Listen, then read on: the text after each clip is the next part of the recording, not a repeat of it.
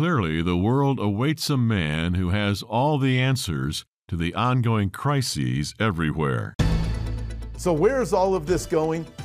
Well, the World Economic Forum demonstrates a lot of the ways Antichrist will come to power. His agenda will not appear out of thin air. It will be presented as the only solution to a series of problems, problems so out of hand that they threaten, or at least seem to threaten, the well being of every person on earth. Welcome to Understanding the Times Radio with Jan Markell, Radio for the Remnant, brought to you by Olive Tree Ministries.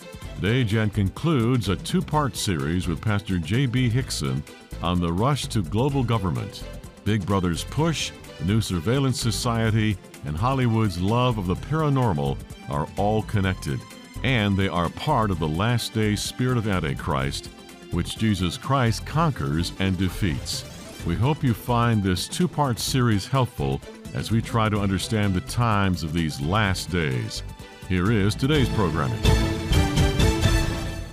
In the face of the global threat of the coronavirus, the world is longing for a leader.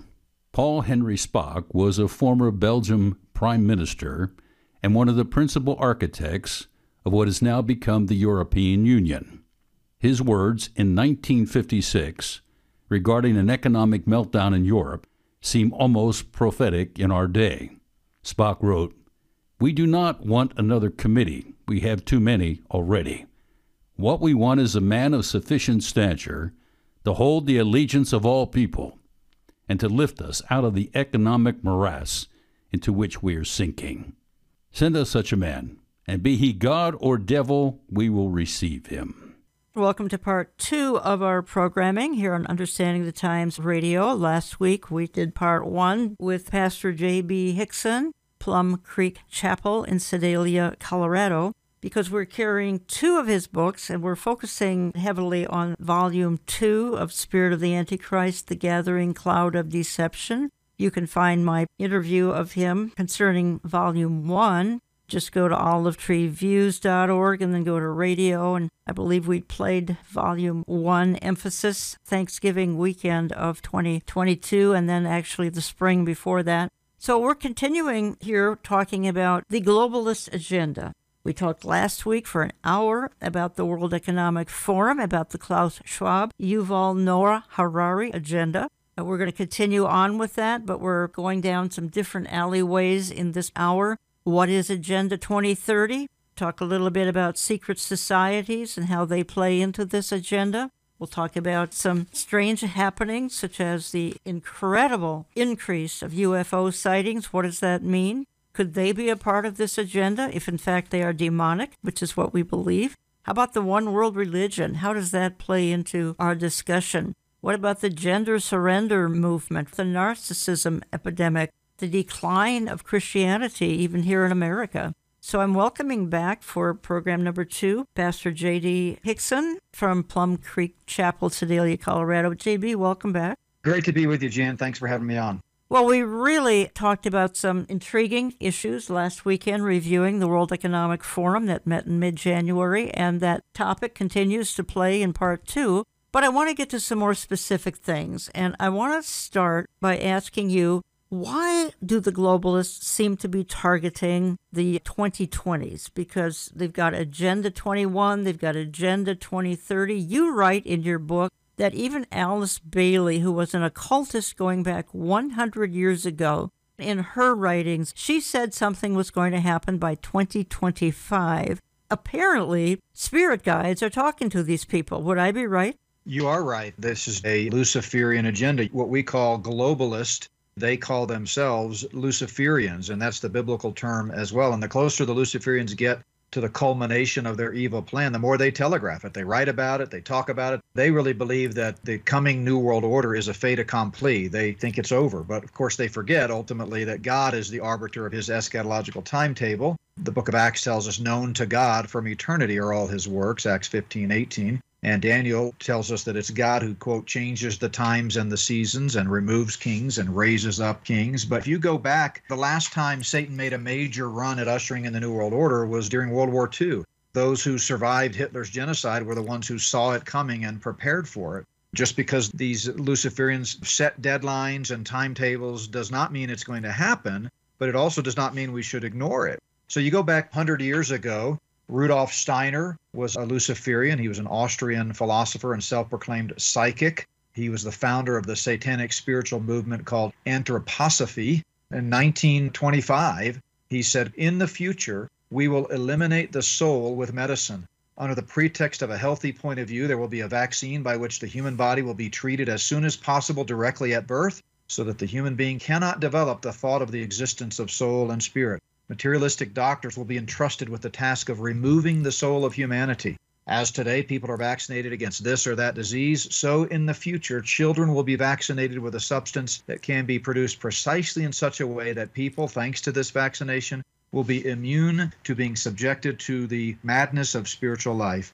So you have to ask, how did he know what he knew and what was his source of information? You mentioned Alice Bailey. She's a Luciferian disciple of Helena Blavatsky. Blavatsky, of course, was the founder of the Theosophical Society. Before her death in 1949, Bailey wrote over 10,000 pages that made their way into 24 different books. They published them, by the way, by a publishing company that she and her husband Foster had created called the Lucifer Publishing Company. Again, these people call themselves Luciferians. And she claims to have channeled information from this spirit guide that is called Master DK. And I get into a lot more detail in chapter four of Spirit of the Antichrist, Volume 2, she has 15 different references to the year 2025. And remember, she wrote this almost a century ago. Mm-hmm. It starts with Agenda 21, which came out of the 1992 Rio Summit. And by the way, a lot of people misunderstand the reference to 21 there. The Agenda 21 was referring to the 21st century, mm-hmm. that by the 21st century, they wanted to roll out their one world government plan. But then they re upped and created in 2015 the Agenda 2030. That's the one that we're under now. Essentially, it's a plan that by the end of this decade, they want to have everything completely controlled and have the populace under their thumb. Kristian Hammond, who is the co founder of Narrative Science, who specializes in forecasting, he said by the mid 2020s, 90% of news will be generated by an algorithm most of it without any kind of human intervention. Would the Great Reset of the World Economic Forum be a part of this Agenda 2030 then? Absolutely. The World Health Organization, the UN, and the World Economic Forum have merged together and they're all singing the same tune Build Back Better, the Great Reset. And it's all this multifaceted march toward a one world political, religious, and economic system. You write about secret societies, and folks, some of you have my DVD, Hidden in Plain View The New World Order in Bible Prophecy. You can find it in my store. It complements what J.B. Hickson is writing here. And in that DVD, JB, I do look at a lot of secret societies. And folks, we're not being conspiratorial to talk about these societies. My goodness, the Bilderbergers, the Freemasons, the Rosicrucians, the Club of Rome, the Trilateral Commission, all sorts of them we don't have time to get into. They exist and they don't exist for benign reasons. There's usually something very dark and secretive around these secret societies. But, JB, let me ask you the globalists specialize in secrecy. They use secret societies. In some cases, they have hand gestures. Sometimes they cover one eye. Again, not trying to be sensational here at all, but it's just fact. Then these secret societies rule from the shadows. How does this play into what you're writing about? In Spirit of the Antichrist, the whole premise is 1 John 4 3, that the Spirit of the Antichrist is already at work among us. And so we take a look at what he's going to be doing during his seven year reign of terror. And we have a lot of biblical data on that from the Old and New Testament alike. And then we overlay that to our world today, and we see an incredible upsurge in these things. And the Bible paints a picture of the Antichrist during the future tribulation that is one of great power. It follows then that we should see powerful people doing powerful things at the behest of Satan in these run up to the end times. And that's exactly what we're seeing. A lot of that power is based upon secrecy. There's a motif in Scripture contrasting light with darkness. Evil is not usually done in the light of day, although the closer we get to the return of the Lord, we're seeing more of that. There's just this brazen immorality everywhere. But generally speaking, evil is done under the cover of darkness. People don't break into your house at broad daylight, they do it in the night under cover of darkness. The secret societies definitely play a role. Now, I want to be clear that they're not all interconnected. It's not this monolithic program where they're all meeting in some big secret society headquarters and mapping out their plans. They're all pretty isolated and they have very narrow purposes and focuses for the Luciferian agenda but they wield a lot of power. And we see groups like Freemasonry, the Skull and Bones there out of Yale, even Rosicrucianism are all serving a purpose in this Luciferian agenda to secretly move the ball forward in their march toward the one world system. Freemasons, Albert Pike, and they rule from the shadows. They use all sorts of signals to communicate who they are. How do you see these groups affecting the world today? All of these groups were promoting a one world globalist type of a system, were they not? Even the Illuminati promoting a one world system. Yes, that's the common theme that ties them all together. They started in different centuries and started for different purposes, but clearly there's one central leader, and that's Satan himself who's trying to usher in this one world system. But First Peter 5 8 tells us we've got to be sober, be vigilant, because our adversary, the devil, walks about like a roaring lion, seeking whom he may devour. So we have to always be on guard, noticing what might not be readily apparent. We have to call out the hidden agendas and be watching for those trench coated strangers that are lurking in the shadows. And that's what these secret societies are all about. We're carrying J.B. Hickson's two volume set. We're focusing heavily on volume two of Spirit of the Antichrist, The Gathering Cloud of Deception. And as I've introduced both programs, the spirit of the Antichrist is alive and well, perhaps like never before. It's simply overwhelming. The turmoil in the land, we're watching on the news on a nightly basis. We're seeing the rabble rousing, that would be speaking mildly. JB, I wanted to direct our conversation to a couple of things. First of all, some of the names that are prominent in this rush to the one world system. Obviously, the entire Rockefeller family was so prominent. You write about that, their rush to one worldism. And you brought out something that I found was interesting that this whole effort of globalism, the rush to the one world system, picked up steam about a hundred years ago, say in the 1917, 18, 1920s, about the time of the Balfour Declaration, by the way, which paved the way for Israel becoming a nation. Can you expound on that for a moment or two? It definitely picked up steam around the early 20th century, and especially with World War One. You had the League of Nations, which was an early attempt to get across the finish line from the Luciferian agenda. A lot of that relates to America. America is a key part of this world situation right now because God has used America mightily to advance the gospel and to advance truth they recognized back in the early 1900s that they were going to have to do something to bring down America before they can accomplish their globalist agenda. That's when groups like the Rockefellers, the Carnegies, some of the other massive wealth families that are part of the bloodlines of the Luciferians going way back got together and they intentionally set about controlling systematically certain facets of American culture, including education, the economy, medicine. And they have gotten to the point where we are now rapidly becoming a post Christian nation. And once we're there, then it's just a matter of pulling the strings and bringing the downfall of this country. They call it build back better or order out of chaos. They've got to destroy before they can rebuild according to their specifications. I'm moving to a different topic in the book under the category of tightening the grip. You say this all around us, we see evidence that the globalists are rolling out a comprehensive surveillance system with the police state to enforce. The world is rapidly becoming a prison planet. Red light cameras, Alexa, Siri, Google Home, drones, and much more are converging to create a world with zero privacy. They are tightening their grip. And then you go on to talk about Big Brother, surveillance, which quite frankly is nothing new, but it has achieved some sophistication, again, thanks to technology, as I just stated. And you bring out something that happened last summer in your state, Colorado, as an illustration how, if they want to, and they probably will, control how we heat or cool our homes. I want to play a short clip and then come back and talk about it. This is a warning for any folks who have a smart thermostat in their home. You have to watch this video.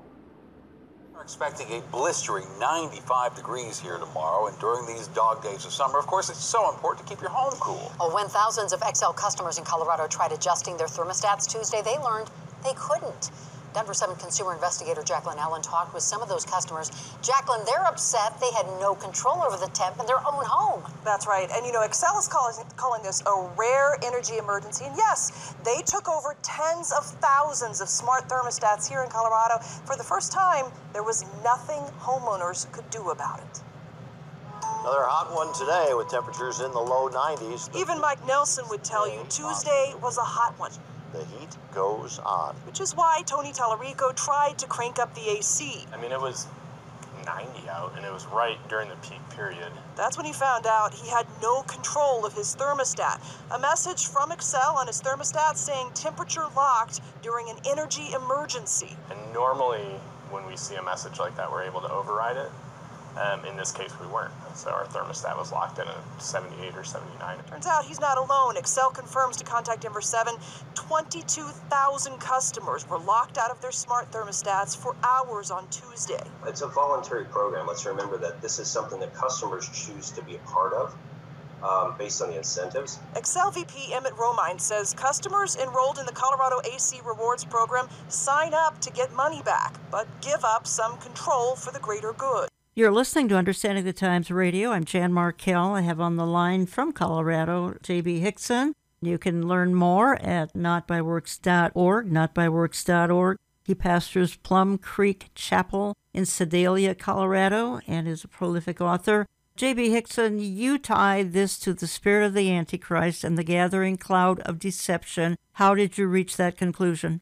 That thing that happened in August of last year in Denver is a perfect illustration of what the great satanic reset's going to look like when all thermostats are controlled globally. I've said for years, anytime you hear the word smart, you ought to be leery of that word smart. When you see smart home, smart meter, smart washer and dryer, smart TV, smartphone, you should always think spy. Because whenever someone puts smart in front of something, it's because they think you're stupid. And what their goal is, is for full spectrum planetary control. It's right out of Revelation 13. Yeah, they can shut off your electricity. They can shut off your stove. They can control things when you give them access through the web to this Internet of Things. It's all about surveillance. Remember, Satan is not omniscient, he's not omnipresent, he's not omnipotent. He cannot see everything at once. So if he's going to, as the book of Revelation describes, through the Antichrist and the false prophet, have a full spectrum planetary control, he's going to have to use technology and other means to be able to do that. Whenever you see the word smart, think spy. It's their way of being able to watch and control everything that you're doing. In fact, I don't know if you've ever heard of Aman Jabbi. I'm not sure if he's a believer, but he's really a leading expert on the whole smart city and Internet of Things concept. And he said, smart city is just a polite word for an invisible open air concentration camp. And that's really what they're trying to roll out. You say the globalists intentionally cultivated social media platforms like Facebook, Twitter, Instagram, YouTube, and others with the goal of global surveillance in mind. Do we need to stay away from it? In an ideal world, yes. In an ideal world, we would not give them access to the data harvesting tools like social media they absolutely did roll those out on purpose because we see the blueprint that they used in China so that they can track what you're saying, where you're going, who you're hanging out with, what your political and religious views are. And my philosophy is in these great last days, we want to get the gospel out as much as we can and as fast as we can. Our passion is the clarity, accuracy, and urgency of the gospel at NBW Ministries. We do use social media simply for that outlet but we do it eyes wide open and recognize that it is ultimately, like everything else, that God created for good. Satan's going to take it and turn it for evil. We know that it may be short lived, but we believe the risk is worth the reward in getting it out there. I mean, the fact of the matter is, every single thing we say in that chapter in the Spirit of the Antichrist, Volume 2 on surveillance is tracked anything you go to on the internet with the cameras, even driving around with the smart cars, you really can't escape it. So we need to recognize what we're dealing with and then do our best to use it to get the gospel out there. Then you move on to the demonic aspect that is playing into the spirit of Antichrist. We've got the exponential study of the paranormal, the UFOs. Even Tucker Carlson has been trying to hammer away at that for the last two, three years. J.B. Hickson, you and I believe that UFOs are simply a demonic experience. And I've dealt with this on air a dozen times. They began intensifying, and becoming prominent around 1947 48 as Israel was being rebirthed. I think Satan took notice. Let me just play a clip here of Tucker Carlson and then come back and talk about it because I'm intrigued when not only the government but the entertainment industry is beginning to take notice. We've interviewed a number of experts on the show, people familiar with footage in the possession of the U.S. military, who have said there is tape out there of unidentified flying objects descending from the sky and then disappearing into the ocean. Well, today, that video emerged. The Pentagon has just confirmed that the footage is real. You're seeing it now on your screen.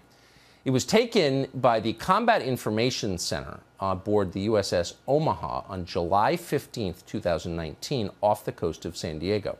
As far as we know, the UFO in question was never recovered. There was no material indicating a crash. More than that, we don't know. Tom Rogan is a Washington Examiner columnist, well versed in the subject. He joins us tonight. Tom, what do you think we're looking at here?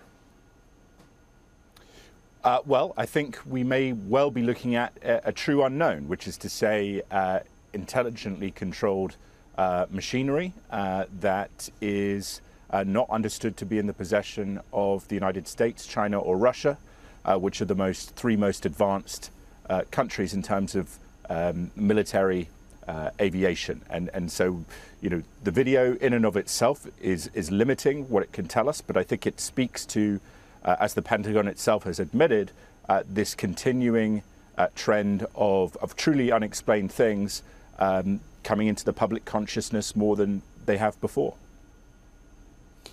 If you listen to this with the sound up, you can hear the guys who are monitoring this video in real time right. gasp when it seems to disappear beneath the waves. So this kind of takes the weather balloon off the table or some meteorological phenomenon off the table. I mean, clearly we're looking at something that is, as you just put it, being intelligently controlled, and it's going underneath the ocean and then disappearing.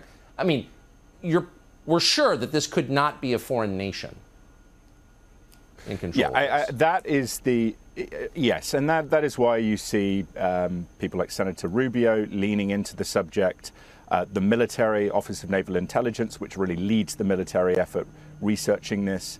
Um, there isn't anything that we have top secret information uh, about what China or Russia have or what we have at Area 51 uh, that can do what these things do in terms of the variable performance. And I think specifically relevant to this video, uh, in the coming months and, and, years, an area which we will learn more about uh, is the interaction of US Navy submarines, nuclear uh, ballistic missile submarines, and attack submarines, um, picking up sonar contact of things moving um, at hundreds of knots under the water. Um, and so there is a undersea dimension to this uh, that the Navy has sort of pushed off to the side as the pilots uh, talk more about their experiences. So, so there's a lot more to come out, I think, is, is the best way to put it. Hundreds of knots underwater. I mean, I think all of us can imagine objects moving at incredible speeds in the air, maybe even approaching right you know, the speed of light, potentially, but hundreds of knots underwater, I don't think most people can even digest that. That's been recorded? Uh, that that's what I've heard from sources, uh, very good sources, and that the Navy has the data. And one of the big things, Tucker, that I think as we move towards this um, Director of National Intelligence report, uh, and I do know that the various agencies are actually taking that more seriously than people might expect, uh, as is DNI. Um, one of the things we're going to find is that over a period of decades, a lot of the data, uh, a lot of the, the measurement of these things um, has been put off as technical aberration uh, or essentially yeah. a data malfunction because they didn't want to really admit that something very serious and special is going on. I mean, some of this behavior challenges our understanding of physics, so I, I think this is going to, it's going to change a lot of perceptions. None of these secular sources, J.B. Hickson, refer to the demonic here, which I find interesting. But how does what we just heard fit into the expanding influence of the spirit of Antichrist? As we see things heating up on Earth, and clearly they are, as we talked about on last week's program and with the World Economic Forum and the globalist agenda, whenever you see things heating up on Earth, that means things are heating up in the heavenlies because it is ultimately a spiritual battle. So last year marked the 75th anniversary of what experts call the modern UFO era. It started in 1947. And as I outline in chapter 9 of Spirit of the Antichrist, and again, folks can go to spiritoftheantichrist.org to see the chapter and subsection headings. As I discuss in there, I believe that was significant, 1947, because it was coming out of World War II when Israel became a nation again in 1948. There was already talk about it, reestablishing the nation state of Israel. And I believe Satan and his arsenal of demons heard that, reported back to Satan, and he realized that if that's the case, because he knows God's word better than most Christians, he just doesn't believe it's true. He thinks he's going to win. But when he heard that, he thought, oh, we must be getting close to the end game if Israel's going to be back on the map again. It's my belief that it is demonic and that a lot of these UFO sightings that have proliferated and that the government has been studying extensively for 70 years, even though they denied, deny, eventually they started admitting it. I believe all of that is demonic in nature. Satan sending out reconnaissance missions and working his evil plan with his demonic co conspirators to try to set the stage for the coming one world system. And it was really 2017 when finally the rest of the world woke up to what many ufologists and others who have been studying this, like I have for many decades, had been saying, and that is UFOs are real, just a question of what are they? Now, unfortunately, at the secular world, the military and others, they think it's some kind of Martians from another planet. They don't see through a biblical worldview the way we do.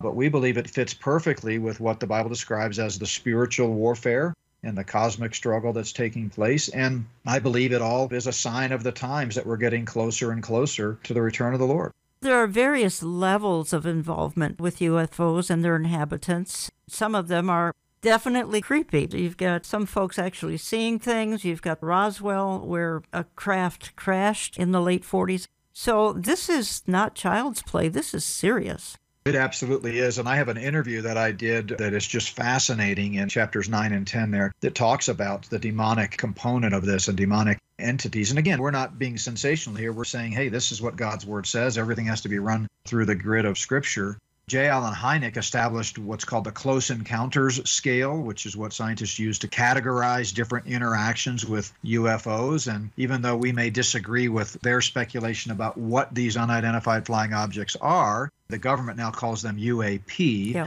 unidentified aerial phenomena it is helpful to understand the different types of interactions. So that interview, at the person's request, we used a pseudonym, but he's called Paul Miller in the book. It's something that will chill you to the bone because he became a believer after 46 years of demonic attacks and he validated a lot of what we have said in the books about the Luciferian agenda and the Luciferian earthly leaders. And amazing how God eventually led him to the gospel. He believed the gospel, became a Christian, and was rescued from that. We're going to continue this in part two of my programming, again, talking to Pastor J.B. Hickson, Plum Creek Chapel in Sedalia, Colorado, basing much of our comments on Book Two, Spirit of the Antichrist, The Gathering Cloud Reception. Find it in my online store, give my office a call, find it in our various newsletters. And I'm coming back in just a couple of minutes, and we're going to wrap up our two part series, part one on the website olivetreeviews.org and go to radio. Back in a minute. Welcome back. I'm so pleased to be talking to author J.B. Hickson. We're carrying a couple of his books. Let me quickly say that we are so happy to be announcing the Olive Tree Ministries app. It is available in the App Store for Apple and the Play Store for Android, and you can search for the Olive Tree Ministries logo, the star and dove, this app is amazing. It'll provide easy access to our radio programs. You can live stream our bi monthly events. You can read our articles online. You can go straight to our social media channels. You can watch the right YouTube channel. As you know, folks, I've said for a year or two that we have hijackers on YouTube that have stolen at least 500 of our videos. So you need to use our app, or if you're searching YouTube, you can look for 186,000 subscribers. That's the only legitimate Olive Tree YouTube channel. Or you can watch our videos on Rumble, and you can watch them on our website as well, olivetreeviews.org, and go to radio. And you can watch them on his channel, Christian TV.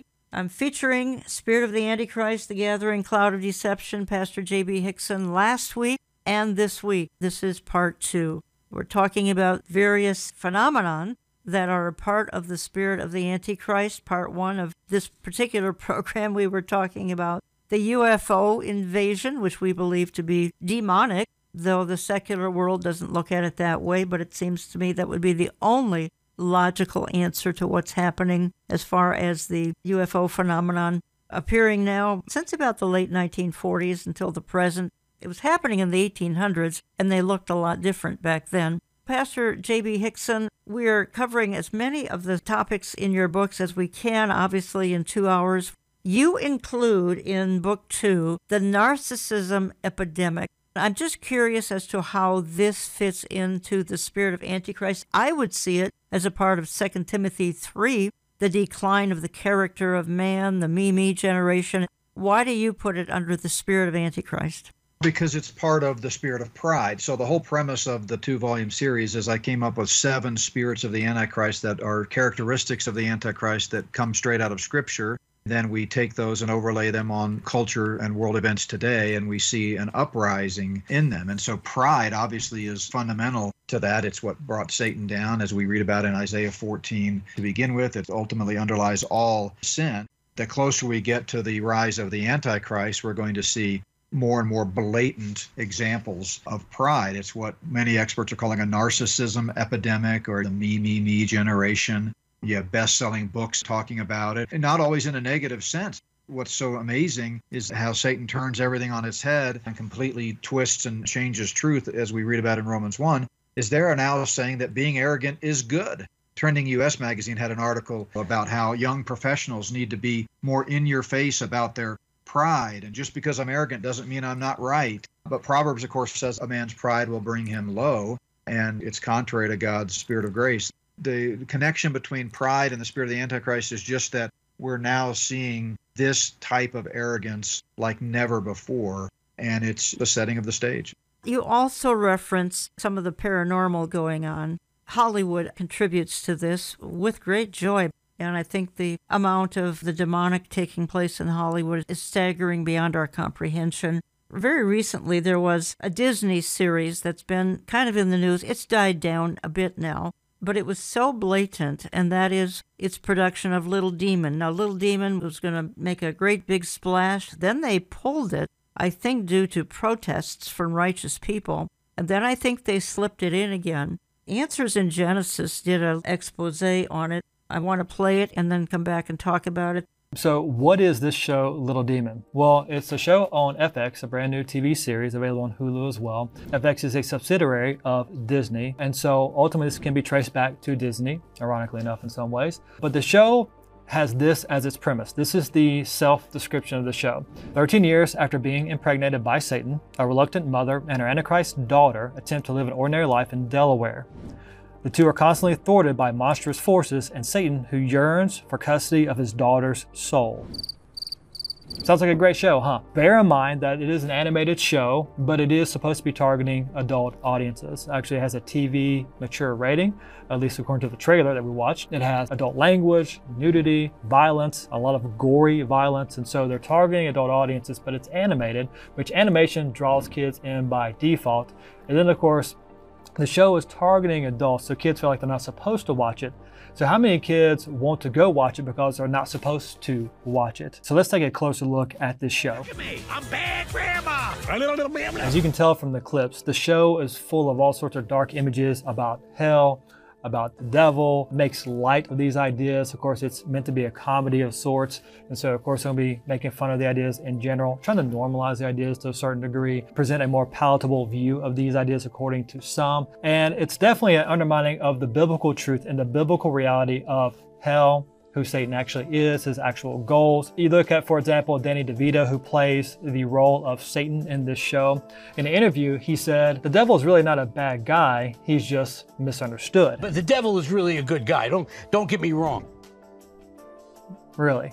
Well, of course, that's a totally unbiblical view about who the devil actually is, but that's the portrayal they are giving. And so they're giving this different view that's utterly anti-biblical of hell, which makes it seem like it's, it's not that bad. The devil's not that bad of a guy. Maybe hell's not that bad. It may not even be real, so why worry about it? What do you make of this thing, biblical or the media? So no doubt that is a lot to take in. Let's highlight just a few key points as we think about these issues biblically and rightly. First of all, consider the natural progression of sin in a culture. The natural progression of sin in a culture is to get worse and worse and worse. As a people rebel against God, abandon His word, abandon His authority, they tend towards more of their own authority, trying to define right and wrong for themselves, and it leads to abandoning of biblical truths and norms, and things get worse and worse as a result. We see that in the culture happening right before our very eyes. If we go to 2 Timothy chapter 3, verse 1, it says this, But understand this, that in the last days there will come times of difficulty. Talking about the last days. That's the general context. And then we skip down to verse 13, we read this. While evil people and impostors will go on from bad to worse, deceiving and being deceived. They're going from bad to worse. So from the time Christ ascended and before he returns, that those will be the last days and things will go from bad to worse. Think about Noah's day where sin kept getting worse and worse up to the point where every inclination of their heart was only evil all the time. And so what we read in scripture seems to be playing out in our culture right before our very eyes where people are rejecting biblical truth now to the point, and it's not necessarily new, but a new example with this little demon of just utterly making fun of or making light of the biblical realities of things like hell, Satan, eternity. You are listening to Understanding the Times Radio. I'm Jan Markell. I have on the line from Colorado Pastor J.B. Hixson, Plum Creek Chapel in Sedalia, Colorado, and the book Spirit of the Antichrist, The Gathering Cloud of Deception. J.B. Hixson, the spirit of the Antichrist is getting worse and worse too, just like the clip was saying. We actually talk about that FX series, Little Demons, in chapter 13 of Spirit of the Antichrist, yes. and it is sickening. But you know, Hollywood's connection to Luciferianism is pretty well documented. Its satanic roots go way back, including the inspiration for its name. Branches from the holly tree are used in witchcraft in connection with several spells, and stories of satanic ritual abuse, underground occult ceremonies, secret Luciferian gatherings have circulated since the city's founding in the mid 19th century. It shouldn't surprise us that they're trying to marginalize and normalize Satan worship and that Hollywood is taking the lead in that. I'm sure you've talked about an upcoming event in Boston this spring called Satan Con, which will be the largest gathering of Satan worshipers in history. It's going to take place in Boston April 28th to the 30th. Tickets are already on sale. Those who purchase the Demon Circle tickets receive access to the Satanic Marketplace. There's all kinds of breakout sessions by Satan worshipers. This is another sign of the times in the lead up to the return of the Lord as Satanism, which has largely been something that's done in dark smoke filled rooms behind the scenes, is now becoming mainstream. So true. I think of the Commonwealth Games held in July of 2022 Obviously, the heralded, the guest of the event was at that time Prince Charles. At the Commonwealth Games, they rolled out a 30 foot bull that people bowed down to, and then a woman climbed on top of it, with a woman riding the beast. To me, it was a play on the activities in the book of Revelation. And then I go back to the Gotthard Base Tunnel of 2016, which was attended by a number of world leaders. It was an eight hour satanic ceremony there in Switzerland with a goat man and everything that has to do with evil and the devil. As I was watching it in 2016, I thought, how much more blatant can things get? Then came the Commonwealth Games in 2022. If people are trying to understand this, there's no shortage of information they can be considering and analyzing. We talk about groups like Bohemian Grove yeah. in chapter six, which is another satanic gathering of world elites and American political leaders there's a strong, well documented connection between what many people think of as the globalist agenda and the fact that it is really a satanic agenda as the Bible clearly outlines. I'm glad you said that because, again, the purpose of the two weeks that we're doing on this topic is the rise of the one world system, the rush to the one world system. Who's participating in this rush to the one world system? Last week, folks, we looked almost for an hour at the World Economic Forum in the Davos of mid January. You can find that on my website under radio. You can watch either the video or listen to the audio. You can find it on YouTube, on Rumble, on his channel, on Lightsource. This week we're continuing that discussion. Last week we focused like a laser beam on WEF. This week, a number of different topics, including the rise of the paranormal and the occult, which is heralding all that we're talking about in the spirit of Antichrist you have a whole chapter on the coming one world religion. I'm just going to read a paragraph and a half. You say it is fitting that we save the spirit of pluralism for last in our examination of the spirit of Antichrist. Religious pluralism refers to the satanic notion that all religions are equally valid pathways to heaven. That is, according to pluralists, there is nothing unique or exclusive about Christ and his atoning work on the cross. As the battle between God and Satan nears its climax in the end times, the devil is doing all he can to rally God's enemies under one banner. His diabolical plan involves the establishment of a centralized one world religion. And then you conclude at its core, the battle between Satan and God is a spiritual battle. It is about who will be worshiped, God or the devil. When the Antichrist establishes the one world religion, there will be no middle ground. And then you talk about a number of things as we wind this interview down as the global religion is rising, you do talk about Catholicism, and I want to go there in a moment, but first you indicate that Christianity in America would have to decline for what we're talking about to even rise. We are the most Christianized nation in the world, and yet it is clear that Christianity is not on the ascendancy, it really is on the decline in America. That's right out of 1 Timothy 4 and 2 Timothy 4. We see the great last days apostasy our mutual friend David Fiorazo and I have talked about that extensively. And I speculate that we're probably looking at maybe only 5% of the Christian church in America is still standing firmly on the authority of God's word and proclaiming the inerrancy of Scripture. It's just another indication of the days and times in which we live. Satan has to bring down Christianity so that he can rise up this one world pluralistic religion. The Antichrist, Daniel tells us, is going to exalt and magnify himself above every God. He's going to speak blasphemies against God. He's going to open his mouth and blaspheme his name. Revelation 13 6 tells us. He's going to show no regard for the gods of his fathers. Daniel 11 37. So the future one world religion is not going to be Islamic or some current religion that takes over. It's going to be a convergence of all religions under Satan himself as he indwells the Antichrist who then, at the midpoint of the tribulation, as you know, sets himself up as God and demands that everyone worship him, which is what Jesus and Daniel called the abomination of desolation. All of these things have to happen together to make way for what the Bible describes in its prophetic pages. I'm not quite leaving this coming one world religion because you talk about the gains within evangelicalism. A large portion of my listeners would fall into that camp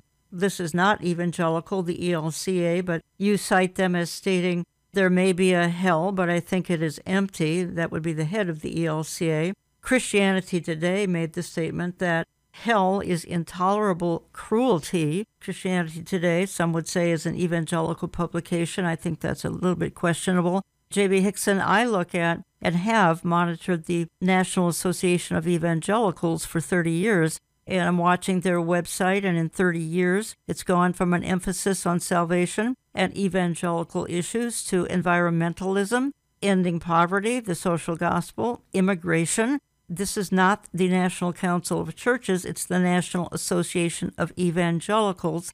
That has been my barometer of where evangelical Christianity may be heading, which I think is partly your point here. There was a day when the term evangelical was coined to distinguish the modernists from the fundamentalists back in the 30s and 40s. And originally, evangelical meant belief in a personal relationship with God, a born again experience by faith. It meant belief in the inerrancy of Scripture, and it meant belief in the Trinity. Those are the three sine qua non of evangelicalism. But like so many other things in the Luciferian agenda, words have lost their meaning. Just as gay used to mean happy and now it means perverse, evangelical used to mean conservative and now it means completely apostate it's a slippery slope as they try to take over every facet of culture. If you'd like to check out Volume 1 and Volume 2 of The Spirit of Antichrist, they are in my bookstore online, olivetreeviews.org, olivetreeviews.org. Give my office a call. Get on our newsletter lists. We're kind of winding down the conversation, J.B. Hixson, and again, find him at notbyworks.org, notbyworks.org.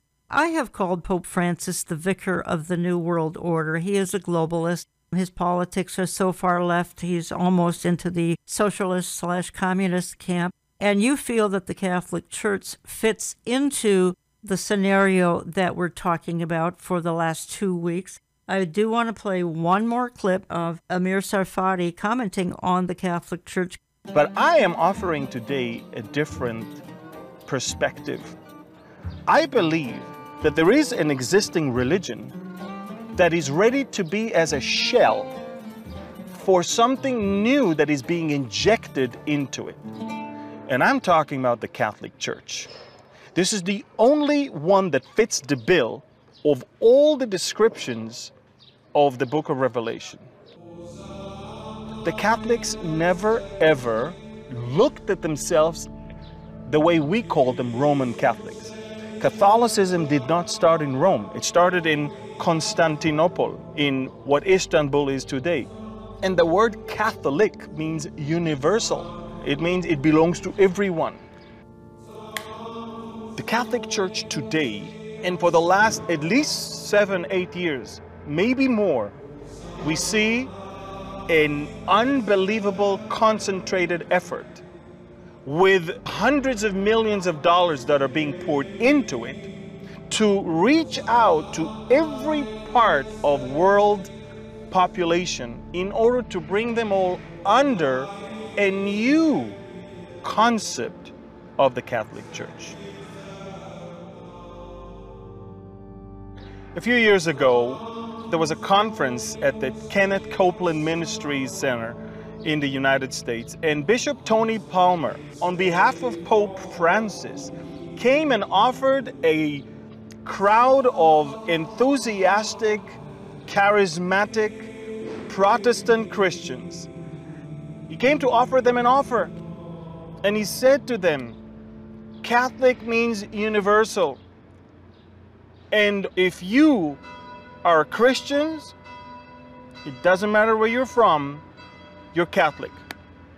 We know that the first thousand years there was one church, it was called the Catholic Church. And the word Catholic means universal, it doesn't mean Roman. Catholic means, if you're born again, raise your hand if you're born again. You're a Catholic. Come back home. Come back to what everything really should be. Take back, redeem what belongs to you. We are Catholics.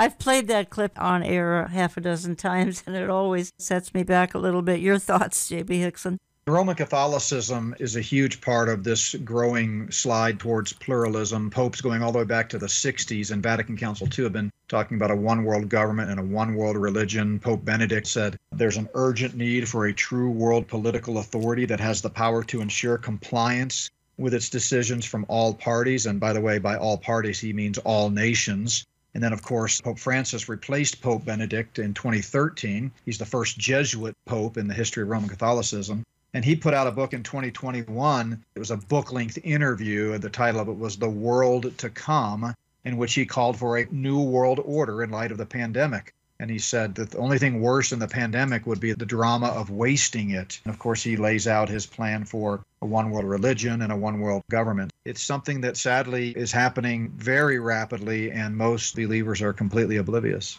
So you have a couple more chapters that I do want to get to here, and the one that I want to focus on now is okay, we've just spent two weeks, last week and this week, talking about the spirit of Antichrist, the rise to the rush to one world government, the World Economic Forum, Klaus Schwab, Yuval Harari. This week we've looked at some related issues, not so much directly at the World Economic Forum, which was much of last weekend's program. Find it in my website under radio if you missed it and like to either watch the video or to listen to the audio. Then you have a chapter as you close the book. Why does it matter? Why do these two weeks matter, J.B. Hickson? Before I get to that, I want to close the loop and connect Agenda 2030, which we Yeah. talked about with the Pope. Back on September 25th, 2015, Pope Francis spoke at the UN. It was when they rolled out Agenda 2030. Fox News covered it. You can find this clip on YouTube. They stated that Pope Francis will set the tone for a summit where leaders will hmm. adopt new global development goals for the next 15 years. So there is a connection between all of this in terms of the one world religion and the World Economic Forum. And why does all of this matter? A lot of Christians think, so what? Let me just stick my head in the sand. Ignorance is not bliss. Ignorance can be quite dangerous. The reality is, this matters for many reasons. And in the final chapter of Volume 2, and also in Volume 1 for that matter, I list 20 or more biblical reasons why all of this should matter to everyone, but especially believers. But the first among them is just that the Bible talks about it. We're to study the whole counsel of God. Everything God revealed to us in his self revelation to mankind, the Bible, is for our own good. It's for life and godliness. And we don't want to ignore a huge portion of that. 16% of the Bible, Jen, as I'm sure you know, is unfulfilled Bible prophecy. So if you ignore all of this information about the coming one world system, you're only studying 84% of the Bible. It matters both personally as we prepare because if the Lord tarries is coming, we're going to see a lot of these issues begin to happen even before the Antichrist is unveiled after the rapture. So, for the good of our families, for the good of our children and grandchildren, we need to be aware of what's happening. Like we talked about earlier, the Luciferian timetable that I talk about in chapter four is all about what their blueprint is. It's very important for us to understand the blueprint of the enemy, both from a biblical perspective and practical perspective. As I'm running out of time, we can't leave out perhaps the most important few minutes of the last two weeks' programming, and that would be the coming reset, the greatest reset, God's reset. If you wouldn't mind summing that up, please take your time. So we have an epilogue in the volume two that we call the Greatest Reset. And it was an article that was first published on Harbinger's Daily many months ago, but it describes the fact that even though there's a lot of bad news out there right now, the Bible contains good news as well. The bad news is that certainly Satan is going to have his day for seven years through the Antichrist in fulfillment of Bible prophecy. But the good news is Jesus Christ himself will come back and take the throne. He will defeat death, hell, and the grave. He'll defeat Satan, the Antichrist, and the false prophet. Psalm 2 talks about how he has set my king on my holy hill of Zion, and Jesus Christ will come back, rule in perfect peace and righteousness, and it will be an eternal kingdom, never to be destroyed again, as Daniel talks about in Daniel chapter 2, verse 34. I always like to remind people are you ready for the greatest reset? Have you placed your faith in the only one who can forgive sin and give the free gift of eternal life? Jesus said, Most assuredly I say to you, whoever believes in me has everlasting life. And God's word promises, He who believes in the Son has everlasting life. He who does not believe the Son shall not see life, but the wrath of God abides in him we would be remiss if we didn't, especially with as broad a reach as your ministry has. We know that providentially unbelievers may be stumbling upon this program. And if you're listening to this program today and you've never trusted in Jesus Christ and Him alone for salvation, today is the day. Place your faith in Jesus Christ. J.B. Hickson, it has been a privilege to spend two weeks with you. The book is The Spirit of Antichrist, The Gathering Cloud of Deception, and that is an ominous title. And in fact, that gathering cloud of deception can be overwhelming, but we wanted to send you home with the good news. The Great Reset includes the rapture of the church, the millennial kingdom, the new heavens and the new earth, and Satan absolutely defeated eventually. Again, you can find both books, Volume 1 and Volume 2, in my online store, olivetreeviews.org. You can find my DVD, Hidden in Plain View, The New World Order in Bible Prophecy, that's in that bookstore as well. Get on our newsletter lists and we'll inform you that way. JB Hickson, so nice to have you with me for two weeks. Thank you for giving up the time. I appreciate it. I'm going to go out of the program after two weeks talking about people in high places conspiring to usher in the kingdom of Antichrist, I want to go out of this two part series reading Psalm 2 because God really does scoff at foolish, twisted men. Psalm 2, we read, Why do the nations rage and the people plot a vain thing? The kings of the earth set themselves and the rulers take counsel together against the Lord and against his anointed, saying, let us break their bonds in pieces and cast away their cords from us. He who sits in the heavens shall laugh. The Lord shall hold them in derision. Then he shall speak to them in his wrath and distress them in his deep displeasure. Folks, I want to thank you for listening, and we'll talk to you again next week.